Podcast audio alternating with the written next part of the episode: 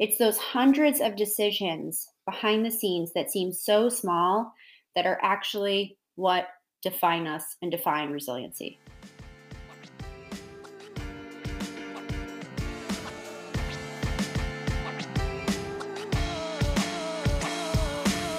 Welcome back to this week's episode of Be Bolder. As promised, this week we're getting back to some more classic Be Bolder material, talking about resiliency, what that means, what that looks like, and how do we dig in on that each and every day to move our own personal ball forward and uh, overcome the challenges that might be sitting there before us. So, you know, these days we hear lots of talk about resiliency and being resilient and lots of, you know, stories of folks overcoming things in business and that's important but sometimes just being able to move the ball forward just a touch in life because the day or week or month that you've had is an absolute disaster is even more telling about your resiliency adaptability and grit as a human being. Resiliency doesn't have to look like some big glorious overcoming of immense hardship right sure those episodes are great and they make for a great pr and storytelling but what's really telling to me about the resiliency of a human is in a person's darkest moments, what small thing did they do that ends up being the most crucial, life altering moment in their entire lives that oftentimes none of us sitting over here, you know, can even know that's happening because it's all happening behind the scenes. Unfortunately, not everyone is built with the same level of resiliency. And I go back and forth a lot in my own mind as to whether resiliency is a learned trait or an ingrained trait. And, you know, as of right now, and this could always change, I, I, I really think it's a little bit of both. Our human brain is really wired like that of no other animal, right? It, it actually constantly reworks and rewires itself to adapt to its surroundings.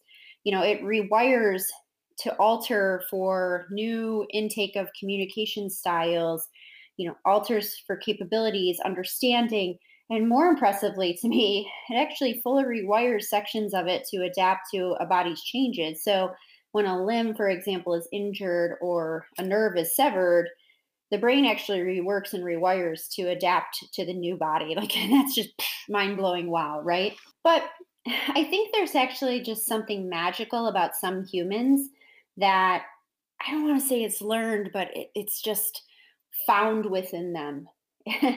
and no matter how much pressure the world applies to these folks, they stay beautifully positive and figure out ways to sidestep or overcome, or better yet, use the hardship that they've encountered to their advantage to keep ever and ever and ever rising. And I think it's those massive overcomings that we see that we mark as resiliency for those humans. But what we don't see is the hundreds of micro choices to rise up in the background that defines the resiliency of them as people. Just like in sports, it's the end outcome that we see the win or the loss, right? The medal, the not medal. It's not the hundreds of choices and sacrifices and changes that happen behind the scenes leading up to one major overcoming winning championship moment. It's those hundreds of decisions behind the scenes that seem so small that are actually what define us and define resiliency. Now, we've all had our fair share of hardships and moments that we'd rather erase from our memories in totality than ever think of ever ever again and you know god knows i've had my share my fair share excuse me of the universe testing me i will call it now i'm a pretty open book and i try to use my examples but I'll be candid, not all stories are shareable because really I just can't talk about some of them. And, and that's okay. Maybe I'll get there and, and maybe I won't. But what I think is important, though, is really being able to take different things from those situations, from those moments, and we can process them and learn from them and utilize those lessons to push ourselves forward. Now, at the risk of sounding all sorts of woo woo wackadoo, I do believe in light and darkness energetically. Okay. I believe uh, those things are engaged engaged in a perpetual dance, you know, with light trying to bring love and joy and purity, and darkness trying to stamp out the light wherever possible. I think some people channel the light and others darkness, and some do it knowingly and some are just conduits and have no idea that it's even happening. And unfortunately, the light attracts the darkness. So the brighter the light or your soul, the more darkness tries to take a swing at you. I tell you this because one of my biggest crossroads of my life came down to a micro decision succumb to the darkness and stamp out my light, or get up and fight for me. We all have a moment like this, and not everyone makes it to the other side.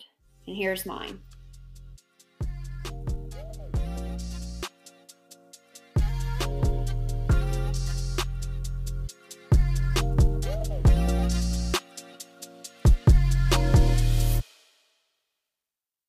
Law school and the MBA program and graduation, you know, I seemingly had it all and the whole world was my oyster, right?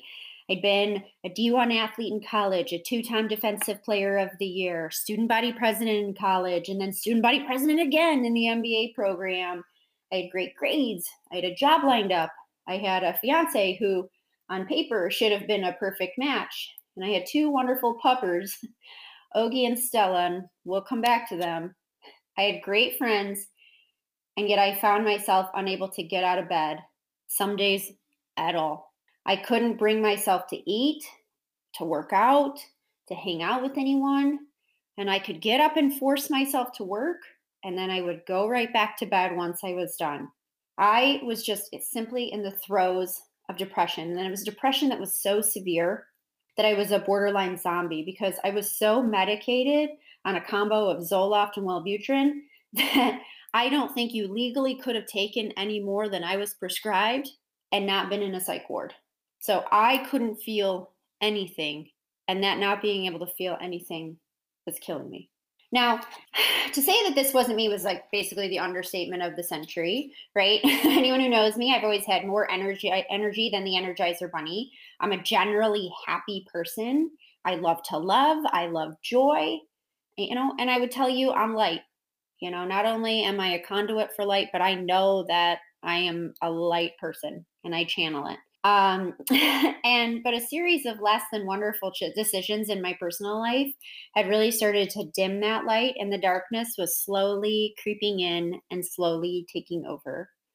Law school for me was hella toxic. You know, it was a hyper competitive environment with people always focused on themselves instead of collaboration, and that had just beaten me down, and I had let it. My job, while awesome, had a clever way of reminding me how just enough I wasn't. So I felt compelled to always be working and working more and trying harder and learning more. And I think to some degree they knew it and they took advantage of that. And I let them. Lastly, my relationship was wildly, wildly unhealthy. My now ex was emotionally abusive, and I embarrassingly tolerated it. He would put me down at every opportunity, and I didn't stop it. He disrespected me publicly, and at every opportunity, he did it under the guise of trying to be funny. And honestly, it was abusive and it was sick, and I just let it happen. Right. And so the darkness had brought the perfect storm law school abuse, less than ideal work circumstances, and a home life that was abusive and unhealthy. And let me tell you, in 2009, the darkness was winning. And I mean winning big time. What the darkness didn't account for, though, was my resiliency and two of the best protectors that anyone could have ever asked for Ogie and Stella. Ogie and Stella are my rescue dogs. Ogie is an amazing spirit who can sense anxiety and agitation and has this amazing, uncanny ability to ground you even when you get caught up in the muck and the mire of your own brain and you just start to spiral. He's the type of dog that even if you're afraid of dogs, you meet Ogie and you still like dogs. I'm lucky enough to say that he's still with me, but our time is incredibly short. And I call him my unregistered emotional support dog. And Stella, she was my queen. Stella has a fierceness to her that's just simply undeniable.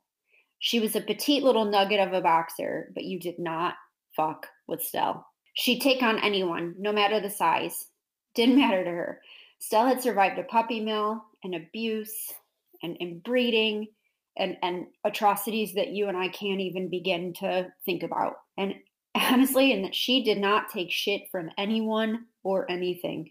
And the way that she looked at me helped me to see myself differently. So much so that one time, one year, my goal was to actually try to see myself the way that Stella saw me and to try to make her proud. no matter how much I loved her, somehow she still loved me more. In December of 2009, I was at my lowest, darkest place ever. My ex was continuing his abusive patterning and had said something to me one day so cruel that I just locked myself in my room with my doggos. And thank God I brought them in with me. And from there, I just began to plummet and plummet and plummet. And for all intents and purposes, the darkness, it had me. I could feel my light, my once bright, beautiful, amazing light, had been reduced to a single ember, just one. And that one little ember was holding on for dear life. At that very moment, I had decided I was going to end it.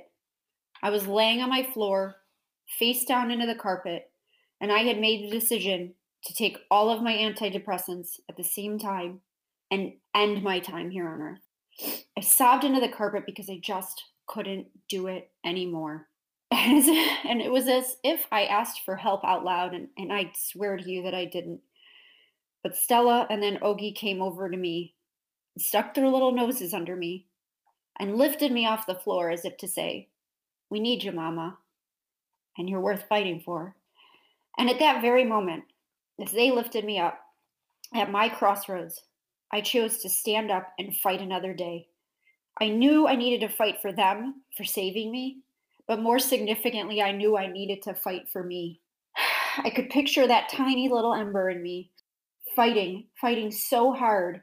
And, and it was amazing because I could feel it reigniting and igniting some of those that were right near her. It wasn't much. It wasn't a bright, beautiful light that maybe it is today, but it was something. And I chose to nurture that light instead of let the darkness win that day. Now, this was one tiny little moment but have such significant consequences that no one, except for Ogie and Stell, might have ever known.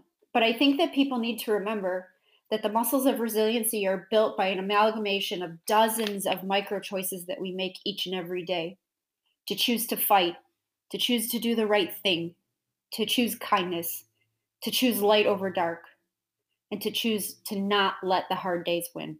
Now, I'm wildly grateful for Ogie and Stell. They gave me the keys to my life back. And I would be a disappointment to them and to me if I didn't now take advantage of the gift that they gave me the knowledge that I'm worth fighting for, and that nothing, and I mean nothing, no one, nowhere, nothing can dim my light. I honor Ogie and Stella every day with a necklace my husband had custom made for me. It's a key on a chain, and the key has in it etched the word brave because sometimes the bravest thing that you can do, the most resilient thing that you can do, is just get off the floor, to put the gun down, to put the bottle down, to just choose to fight and choose not to let the darkness win. Thanks for turning, tuning in this week. And for those choosing to fight each and every day, please remember the world needs you. Whether you believe that or not, it does.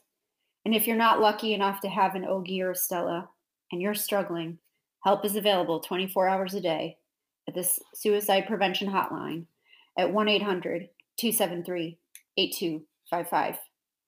Please reach out and don't fight alone. Help is just a call or her go away. Until next week, don't just be bold, keep fighting and be bolder.